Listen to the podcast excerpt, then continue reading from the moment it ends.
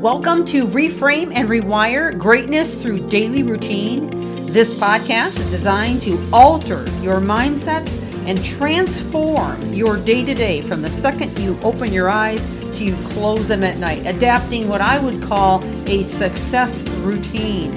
This series is liable to change your life, and it's never the big things that you do, but the littlest things you do every day that make the biggest difference. And now, on to the podcast. Thank you for joining. Welcome back to the podcast as we continue in this series on the root causes and resolutions for hatred. And uh, we've covered a few root causes already. Pretty soon we'll be getting into the resolutions. Uh, but I would encourage you to go back and listen from the front of this to get all of it because it really does give you a, a really helpful scope of uh, all of the root causes, or well, at least a good chunk of them. And we were pulling a lot of this information, well, not a lot of it, but a good chunk of it from an article that was written by uh, in Psychology Today. Uh, it was written by Jessica Schrader um, and Allison Abrams, LS or S L C S R W R, and uh, those are the uh, the uh, um, credentials behind her name. And the article is called The Psychology of Hate. So you can go ahead and look that up if you want. I want to give credit where credit is due. So the other reason or root cause that we might hate is it just fills a void. Psychologist Bernard Golden, author of Overcoming Destructive Anger Strategies That Work, believes that when hate involves participation in a group, it may help foster a sense of connection and camaraderie that fills a void in one's identity.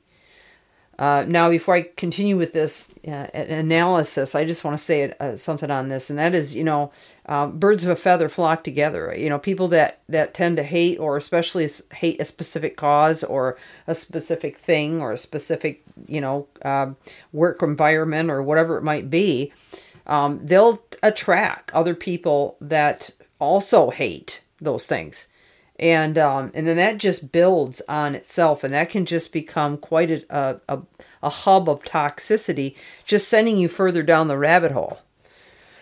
So um, um, he, this psychologist bernard golden describes hatred as a way of distracting oneself from the more challenging and anxiety provoking tasks of creating one's own identity Okay, so there has to be some intentionality, some thought, some core values that you align yourself with in order to provoke uh, your own identity. Now, this is true with individuals as well as groups or toxic hubs, as we mentioned they are.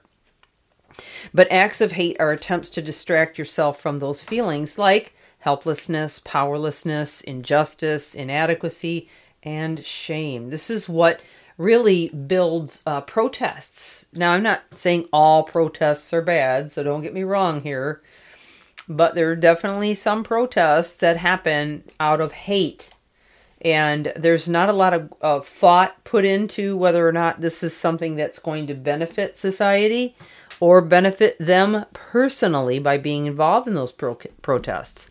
There needs to be some critical thinking that that happens uh, concerning the core values of each individual and the discipline that may be required to choose another route. And unfortunately, when you put a bunch of people together that all hate the same thing, uh, the the energy escalates it without really a whole lot of thought.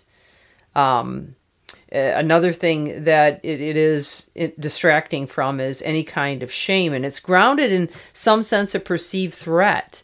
It's an attitude that can give rise to hostility and aggression towards individuals or groups. Like much of anger, it is a reaction to and distraction from some form of inner pain. So now we get back to the root of the issue, and that's the internal part of us. We need to understand that if we are lashing out, whether we're doing so, you know, independently in a relationship or at work or whatever it might be, or even at ourselves in self sabotage, or whether we're doing it in groups of people, these toxic hubs that form. It typically is because we have an inner pain and we feel like somehow if we take action to vindicate or to revenge or take revenge or lash out that we're going to feel better afterwards. And that may be true to a point. In other words, it's that what we started out with in, dis- in discussing the fact that it can fill a void, but in the end of all of it, we're going to end up feeling worse because now we're filled with the hate, which is toxifying our mental health. It is affecting our health. It's affecting our relationships. Could be creating a massive amount of confusion and many other uh, deficits uh, that that can spiral down so quickly you can't even really see what hit you. So if we don't take the time to count the cost by letting this go rogue, the consequences may cost a lot more than what you might think. Okay, so walking into a situation of hate, whether again it's a, a group or a protest or whatever it might be, we really need to stop and think about what will escalate out of that and whether or not it's really going to be beneficial in the end. Okay, so it just requires some really serious thought and assessment.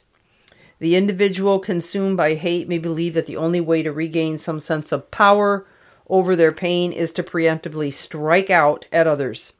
In this context, each moment of hate is a temporary reprieve from inner suffering. So, sort of like putting a band aid on cancer. All right, think about that for a minute. You're not really solving the issue. The inner pain is still going to be there. It's it's not going to go away. In fact, you're only going to intensify the situation and and possibly make the inner pain greater or add to it. So now you have more layers of inner pain. Um, so this is not something to be taken lightly. It's important to understand. I do have an, uh, another one uh, to share with you before we're going to get into the resolution. So please come back tomorrow and join me. It's Michelle Steffes, Reframe and Rewire. Thanks for joining.